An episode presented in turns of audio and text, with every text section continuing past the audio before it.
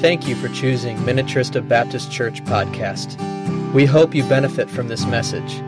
If you'd like to learn more about Minnetrista Baptist Church, please visit our website at minnetristachurch.org.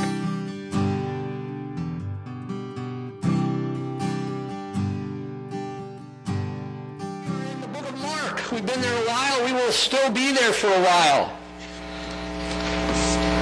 But that's okay because the book of Mark is in the Bible and we get to open the Bible on Sunday mornings. Hope you look forward to it. My wife has a memory as sharp as a tack. I mean, she can remember things. And so I'm going to put her on the spot this morning and I'm going to ask her to remember something that we did in 1981, 40 years ago. Sunday afternoon, after church, we went to the No Name restaurant in Long Beach, California, and we had breakfast up on the upper deck of the No Name restaurant and Teresa and Dean were with us. And after, pardon me? I'm sorry, not Dean. That's her husband. This was somebody she dated before her husband. Oh, she's she already remembers. She she knows where this is going. So Teresa and Brian were with us, and we, after the restaurant, went to a play. What was the name of the play? Richard Harris starring in Camelot. Oh, very good. Richard, and she can remember what she had on. Okay, okay. Richard Harris starred as King Arthur in Camelot. Vanessa Redgrave was Guinevere, who in yesterday's paper it said was 84 years old yesterday. Thought that was interesting. Yes, we went to Camelot, and uh, we have the record, and uh, it's one of our favorite, one of my favorite plays, stories. And we were we received a playbill. When you go to a play, you receive a playbill which tells who the characters are. And so this morning, I'm going to give you a playbill in your sermon notes. If you take a look on the back side there, uh, you are going to fill in the characters of this drama, of this parable.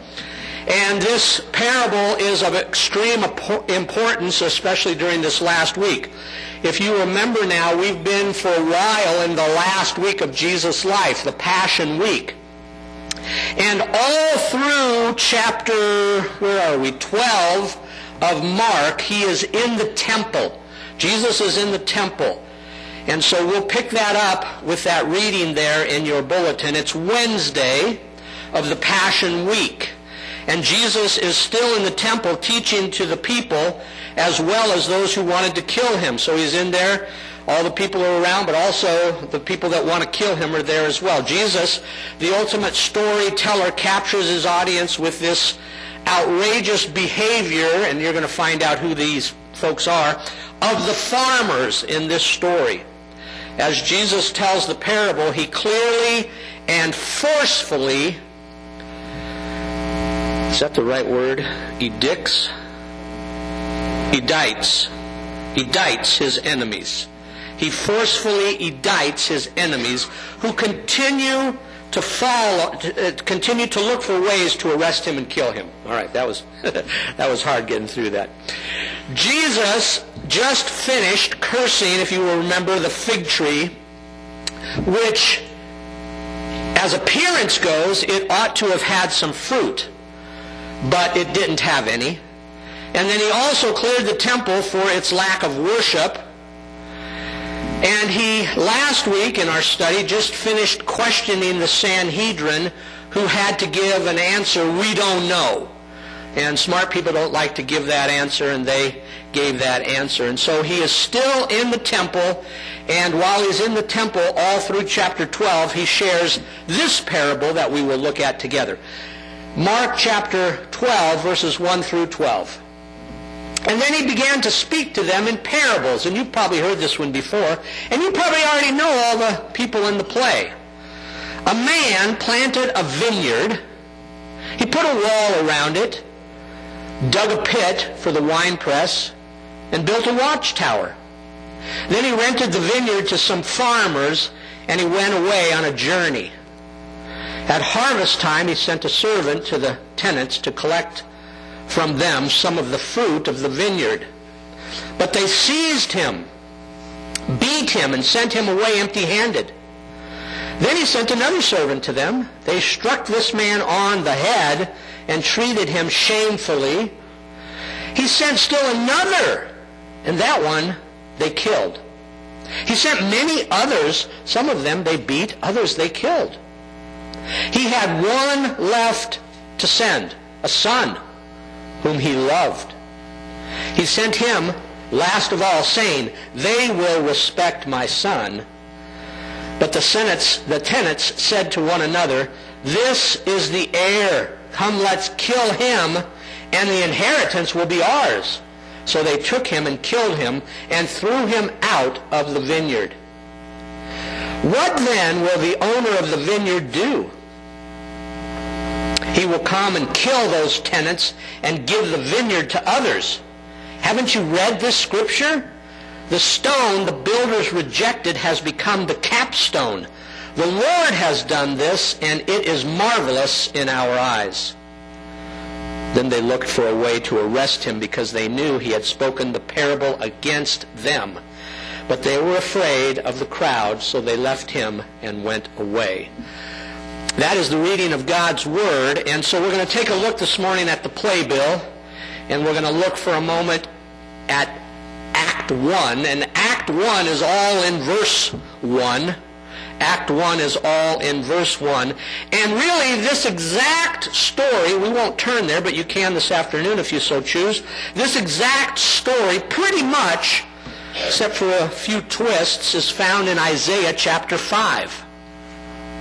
In that story, God is telling the Israelites how he will judge them for their disobedience.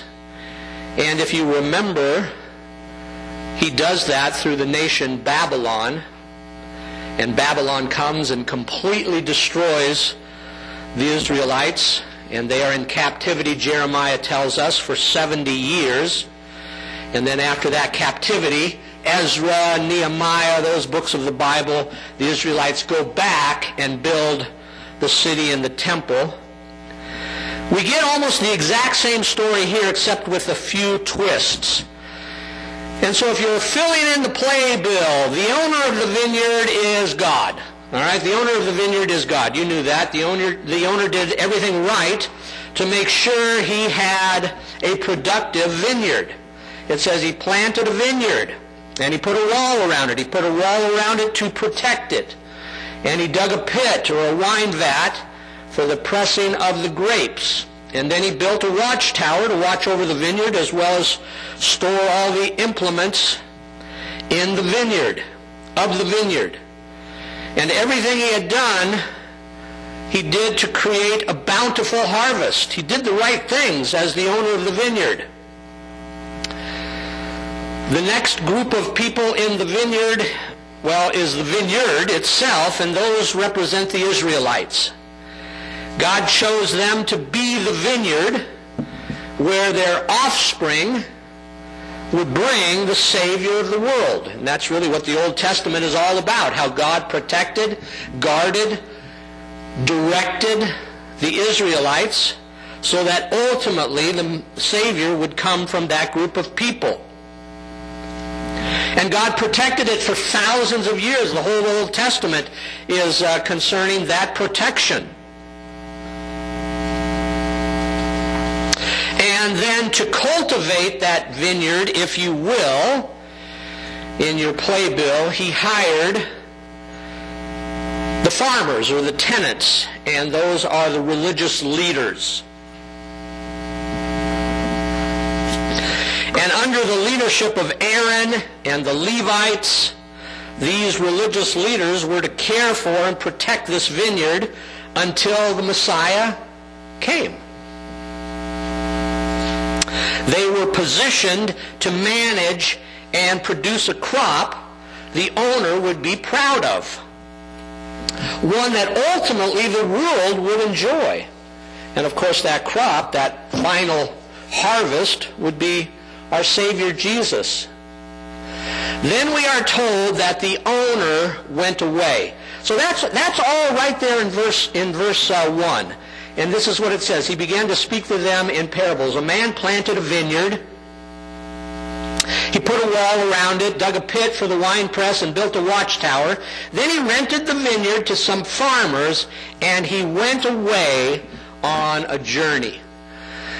Now, those of you that live in this area and travel to uh, travel to uh, Waconia, you'll go by uh, a, a home on the right-hand side there that is in the process of planting a vineyard, and I've been watching it, and it's taking a long time. I'm thinking maybe this year there there might be some actual grapes to harvest, but I would say that it's probably taken about five years to get the rows right, to get the ground right, to get the fertilizer right to prune it right. All of that, it takes some time. So after the Lord gets everything ready, the Bible says he takes a long journey. And the farmers are to care for the land and get it ready for the harvest. That's, that's their job. The farmer or the, the, the owner of the vineyard did everything right. The vineyard was in a good place. And the tenants or the farmers were supposed to care for it and get it ready for a harvest out there. They've been doing it for a few years. So now as you come time, uh, that's, that's act one of our play. Oh, that was pretty quick. And whenever you go to a play, thankfully, about right in the middle or so, there is an intermission. And the ushers have been given an assignment during intermission to see if anybody would like a mint. So this is just an intermission time. Uh, Ron is next door. Robin is uh, just seeing if anybody wants a mint during the intermission time. And Sarah's going to take one. Anybody else want wants a mint during the? If you'd like a, if you're in the sanctuary here and you'd like a mint, you can raise your hand. And uh, yeah, well, of course, yes. People want some mints. Pardon me? No bathroom break. Just. Uh, Pardon me? No donut holes. No, these are no coffee. I'm sorry. I'm sorry. This is just a mint. This is just a mint break. This is a mint break. And this is intermission time.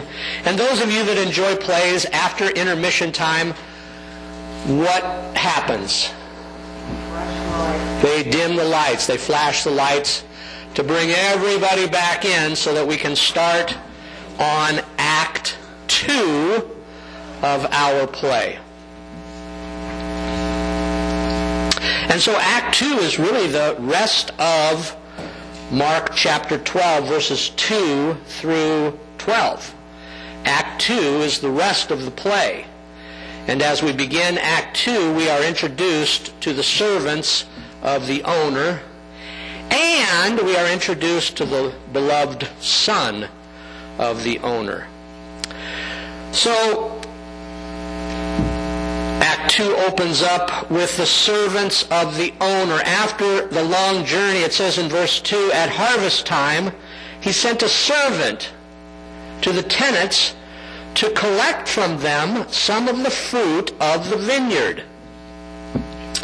So the owner sends the servants to check out the vineyard and to collect some of the harvest or the proceeds from the harvest.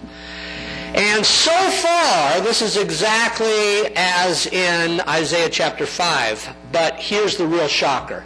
And as Jesus is telling this story, all of the people listening in the temple are like, yep, we've heard this before. It's, it's in Isaiah chapter 5. We know all about this. But then here's the shocker of the story. The servants arrive and the tenant farmers really beat them silly and send them away empty-handed. And I was studying this week and it said that the second servant he sent they struck him on the head and treated him shamefully. That is a very light way of saying that they crushed his head, basically. And they sent him away empty handed. And then it says he sent another servant to them, and that one they killed. So as Jesus is telling this story, the people in the temple are outraged. They're really outraged. Not only is this wicked behavior, but it's illegal. The farmers had a contract and they were to give a percentage of what they owned back to the owner of the vineyard, but they didn't. And even the crowd knew that this was dishonorable, this was shameful, this was illegal, this was insulting to the owner of the vineyard. And really what Jesus is saying here is he's having them look back on biblical history. He's having them look back on biblical history from Moses all the way to John the Baptist. And what he's, what he's having them understand is that these servants of the owners are the prophets. And the people treated the prophets very poorly, didn't they? The prophets had a responsibility. They had a strong mes- message to God's people. And that strong message was to repent, was to turn from your wickedness, get back on track. Because the owner is coming to get what is rightfully his. If you take your Bible and turn to Hebrews chapter 11, we studied this when we were in the book of Hebrews a couple years ago. Hebrews chapter 11, you'll know that this is the, the chapter of the men and women of faith. But if you look down at verse 32, it talks about some of the things that happened to some of the prophets. We'll start off just uh, at the second part of verse 30. Well, let's see here. Well, let's yeah, yeah, let's go with 32. Let's go with 32. And what more shall I say? I do not have time to tell about Gideon, about Barak, Samson, Jephthah, David. And by the way, you should read the story of Jephthah in the book of Judges. It's interesting. David, Samuel, and the prophets who through faith conquered kingdoms, administered justice, and gained what was promised, who shut the mouths of lions, quenched the fury of the flames, and escaped the edge of the sword, whose weakness was turned to strength, and who became powerful in battle and routed foreign armies. Women received back their dead, raised to life again. And there, where it starts, others, this is symbolic of what happened to some of the prophets. And actually not symbolic, this truly did happen. Jeremiah was one of them. Others were tortured and refused to be released so that they may gain a better resurrection. Some faced jeers and flogging, while others were chained and put in prison. They were stoned. They were sawed in two. They were put to death by the sword. They went about in sheepskins and goatskins, destitute, persecuted, and mistreated. The world was not worthy of them. They wandered the deserts and mountains and in caves and in holes in the ground. So the book of Hebrews gives us an indication as to what happened to the servants of the owners, the prophets, that came back to the vineyard to get what was rightfully theirs and the tenant owners killed them. And so the owner has one more chance, if you will, and he sends his beloved son. The Bible says he sends his heir. He sends the future of his family. And in our text, it says, Surely they will respect my son. Surely they will respect my son. So the son and heir of the owner in our playbill, of course, is Jesus. We are told that in verse 7, the tenants said to one another, This is the heir, come let us kill him, and the inheritance will be ours. So they took him and killed him and threw him out of the vineyard. The farmers killed the son too and threw his dead body out of the vineyard. No burial, just threw him away like roadkill. And I think if you remember, in a few weeks, maybe a couple months, we'll get to the crucifixion. And Jesus was crucified, if you remember, outside the city walls. So they kill the son. And this is the beloved son, the owner of the vineyard says. And so Jesus, the master storyteller, asked the people listening, what should the owner of the vineyard do? What should the owner of the vineyard do? Well, the Jews were very familiar with Genesis 9, verse 6. Genesis 9, verse 6 is an eye for an eye, a tooth for a tooth. Capital punishment. Take a life, lose your own. And like the vineyard in Isaiah chapter 5 that was destroyed by the Babylonians, this vineyard will also be destroyed by Titus Vespian. And if you're taking notes, the owner's revenge happens in 70 AD. In 70 AD. The owner's revenge happens. The Romans came into Jerusalem and massacred hundreds of thousands of Jews. And history tells us threw their bodies over the walls. And in the next few years, destroyed over 900 villages in the land. And if you remember, completely leveled the temple, never to be rebuilt to this day.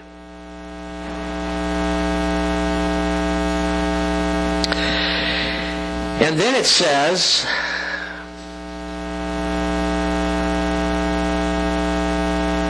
verse 9, What then will the owner of the vineyard do? He will come and kill those tenants and give the vineyard to others. So the Bible tells us we have some new tenants, some new tenants that the vineyard had been given to, and really you could probably put two words down here. You could put the apostles and you can put the church. Jesus turned over and in Matthew chapter 16, remember the keys of the kingdom to the apostles, to that ragtag group of fishermen from Galilee. Jesus turns over the keys of the kingdom. These apostles, and if you remember in uh, Acts chapter 2, verse 42, Remember, the early church studied the apostles' teaching, and so the new tenets are the apostles, and the apostles basically then give the reins to the church. And Jesus says in Matthew 16, 2, I will build my church, and the gates of Hades will not stop it. So that is the story. That is the parable. That is the playbill. And we're coming to the end. We're coming to the conclusion, if you will. And Jesus, I think it's interesting, concludes the parable with a quote from Psalm 118. That little section there. And he says, haven't you read? And of course they had. And I'll tell you why they've read that in a moment. But he says, haven't you read this scripture? The stone the builders rejected has become the capstone.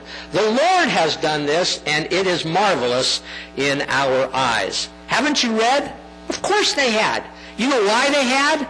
Psalm 113, Psalm 114, Psalm 115, Psalm 116, Psalm 117, and Psalm 118 are called the Hallel.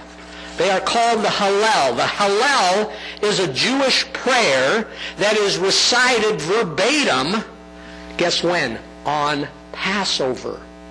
Passover is a few days away. They know this verse.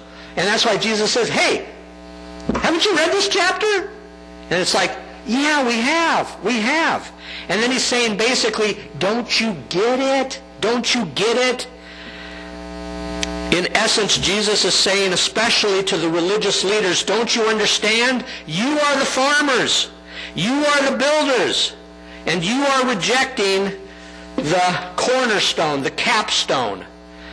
And so, if you're taking notes, the ending, the capstone revealed, is Jesus. The capstone is uh, revealed as Jesus. The stone the builders rejected has become the capstone. The Lord has done this, and it is marvelous in our eyes. And here's the problem the architects and the builders of the nation, the farmers, are rejecting the Messiah who will soon raise from the dead and become the cornerstone of the church. I was watching one of my favorite shows, House Hunters, and this guy was building, and I talked about this at our men's group yesterday, this guy was building this arch over his uh, bedroom door. And he was building with his, these huge mud blocks that he made. And so he, he, he built a frame and he wanted it to be an arch over his bedroom door. And so he built a wood frame, a wood frame, and he started placing the stones on this frame.